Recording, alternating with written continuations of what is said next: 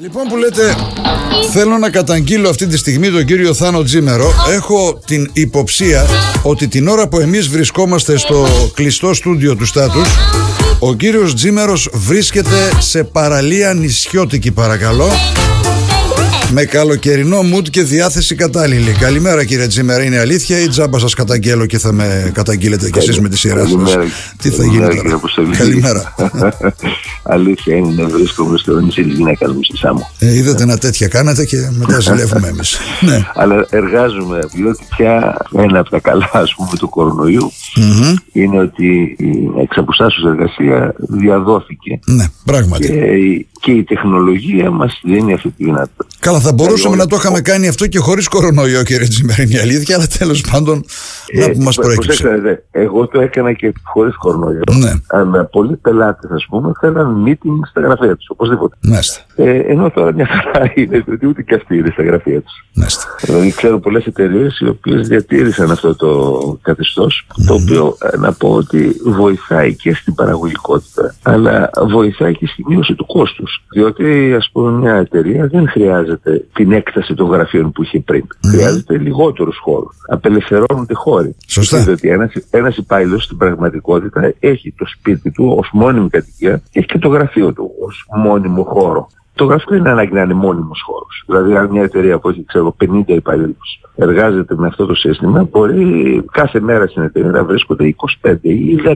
Ναι, αυτό όμως σημαίνει πως χρειάζονται οι εργοδότες και λιγότερους εργαζόμενους. Άρα η πάταξη της ενεργείας πώς θα επιτευχθεί, κύριε Τζίμερε; Όχι, αυτό είναι το δεν θέμα. χρειάζονται λιγότερους, χρειάζονται τους ίδιους. Αλλά ο εργαζόμενος έχει πιο παραγωγικό χρόνο και κρίνεται σε σχέση με το τι αποδίδει, όχι με το αν χτυπάει κάρτα. Mm. πολλές δουλειές έχουν αυτό το κριτήριο εδώ και χρόνια. Εμείς έχουμε την αντίληψη του ανθρώπου, ο οποίος είναι, ας πούμε, στο σούπερ μάρκετ και είναι, ξέρω στο ταμείο. Αυτός δεν μπορεί να εργάζεται τις αποστάσεις. Αλλά υπάρχουν κάποιες εργασίες, οι οποίες κλείνονται βάσει των παραδοτέων. Αν λοιπόν τα παραδοτέα τα έχεις έτοιμα την άλλη μέρα το πρωί, αν δούλεψες, ξέρω εγώ, 8 ας πούμε, από τις 8 μέχρι τις 5 ή από τη 1 το μεσημέρι μέχρι τις 9 το βράδυ, ή αν δούλεψες λιγότερο χρόνο και ήσουν πιο παραγωγικός, γιατί η δουλειά στο γραφείο δεν είναι έντονα παραγωγική.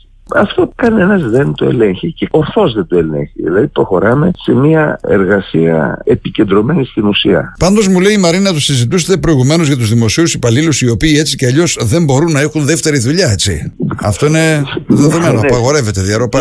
Συζητούσαμε, α πούμε, χθε κάνοντας μια βόλτα, βλέποντας ένα παλιό φίλο. Γιατί επειδή έρχομαι συχνά στο Πυθαγόριο, ε, γνωρίζω τους ανθρώπους χρόνια τώρα. Μου λέει το εξή απίθανο, το οποίο το γνωρίζω. Έχουμε πει πολλά για τους δημοσίους υπαλλήλους, αλλά δεν έχουμε πει το πόσο το κράτος τους εμποδίζει να αναπτύξουν την προσωπικότητά τους. Δηλαδή, είναι ένας γυμναστής, ας πούμε, στο σχολείο. Ναι.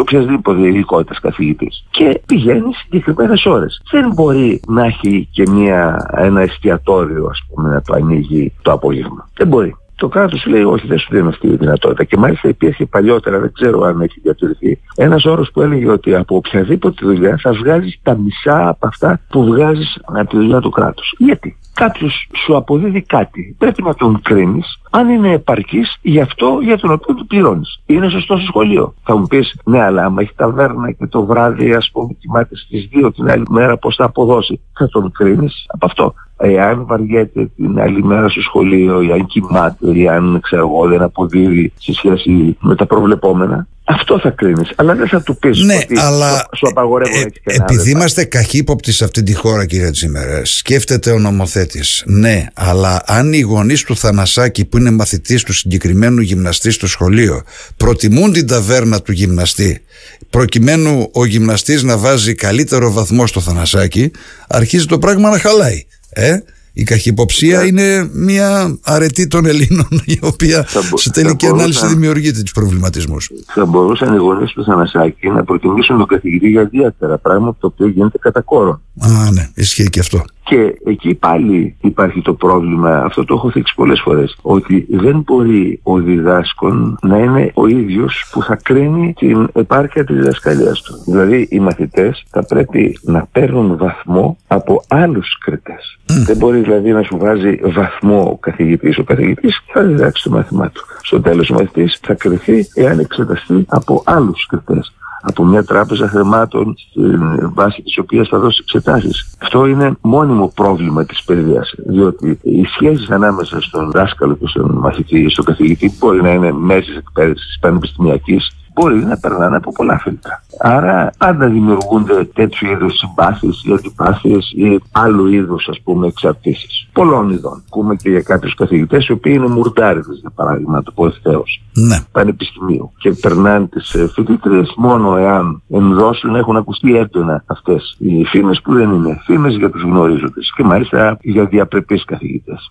Διαπρεπείς με την έννοια του γνωστού. Λοιπόν, υπάρχουν πολλά πράγματα. Το πρόβλημα είναι ακριβώς ότι αυτός ο οποίος έχει μια σχέση μαζί σου, στο τέλος σε βαθμολογεί κιόλας. Όχι, πρέπει να σε βαθμολογεί ένας άλλος. Αλλά υπάρχουν και άλλα θέματα, ας πούμε. Δηλαδή, μου στείλε ε, γράμμα ένας φίλος ε, mail δηλαδή. Ναι, ναι. Ο καιρός που αυτά, πέραμε φακέλους και ανοίγαμε και τα γαλάζια σου γράμματα που έλεγε.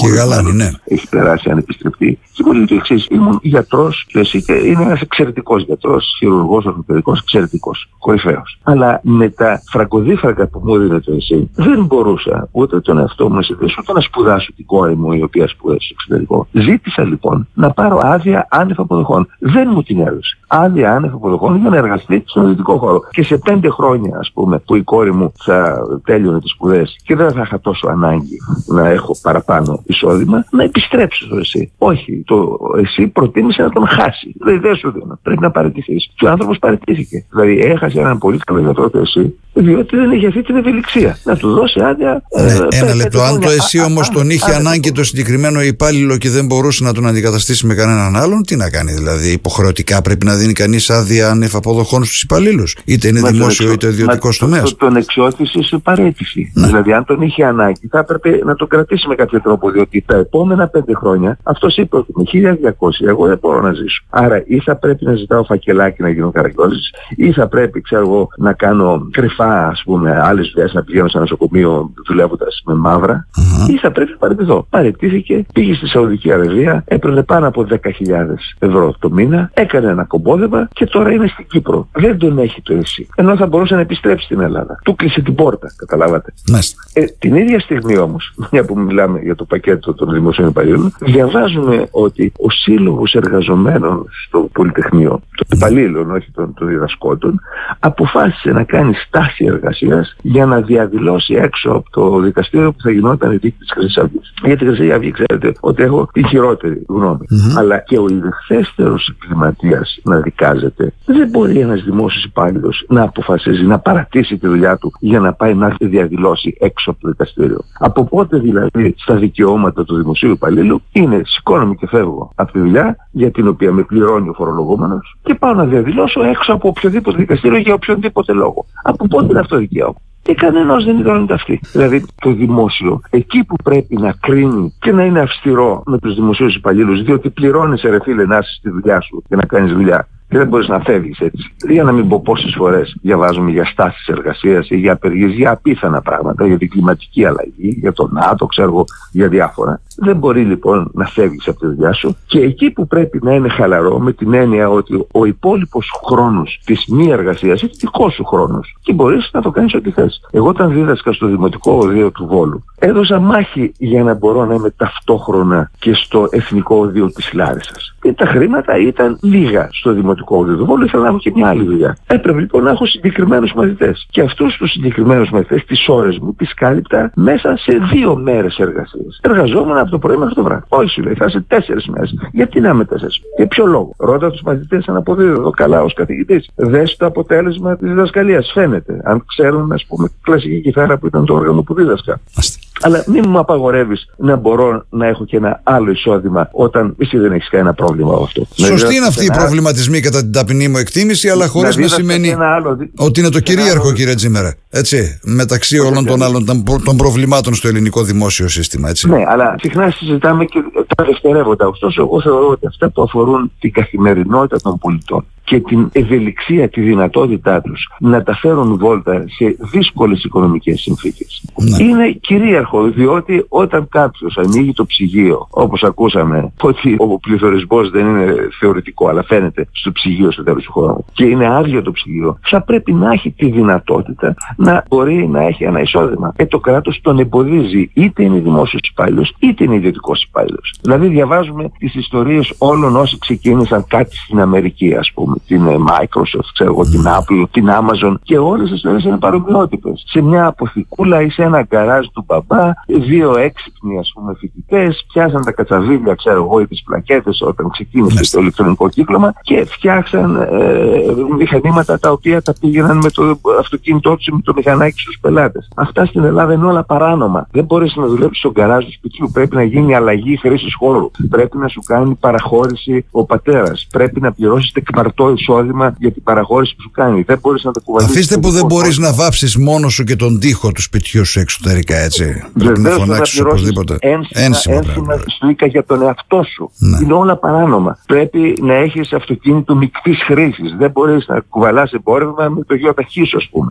Ναι. Δεν μπορεί ένα φορτηγό που έρχεται από τη Λάρισα στην Αθήνα με φρούτα να γυρίσει από την Αθήνα στη Λάρισα με έπιπλα. Δεν μπορεί κάποιος το οποίο το παιδί πέρασε στο πανεπιστήμιο και ζει στα Φάρσαλα και πέρασε στο Βόλο ας πούμε, να βάλει στην καρότσα του αγροτικού ένα γραφείο, μια καρέκλα και δυο βαλίτσες και να τα πάει ε, εκεί που είναι το παιδί του γιατί θα το πιάσουν Με συγχωρείτε τώρα, αυτό το πράγμα είναι ή δεν είναι αποτέλεσμα ενός κακώς εννοούμενου συνδικαλισμού σε αυτή τη χώρα; Είναι το αποτέλεσμα της πελατειακής σχέσης που έχει πάντα ε, η κάθε κόμμα με ε, συντεχνίες. Δηλαδή πρέπει ναι. να πρημοδοτήσουμε ας πούμε όσους έχουν αυτοκίνητα δημόσια σχέση μεταφοράς. Του μεταφορές. Ναι, και για να πρημοδοτήσουμε τους μεταφορέ στην πραγματικότητα, για να μπορώ να ελέγχω τις ψήφους αυτών των ομάδων, ναι. λέω ότι θα δηλώσεις συγκεκριμένο τύπο ε, εμπορευμάτων που μεταφέρεις. Όταν είναι φρούτα δεν θα είναι έκπλα. Γιατί δεν θα είναι; Εγώ δεν λέω εκεί που βάζεις τα κρέατα, ας πούμε, να φορτώσεις και ε, μερικά γραφεία. Είναι άλλο πράγμα για τα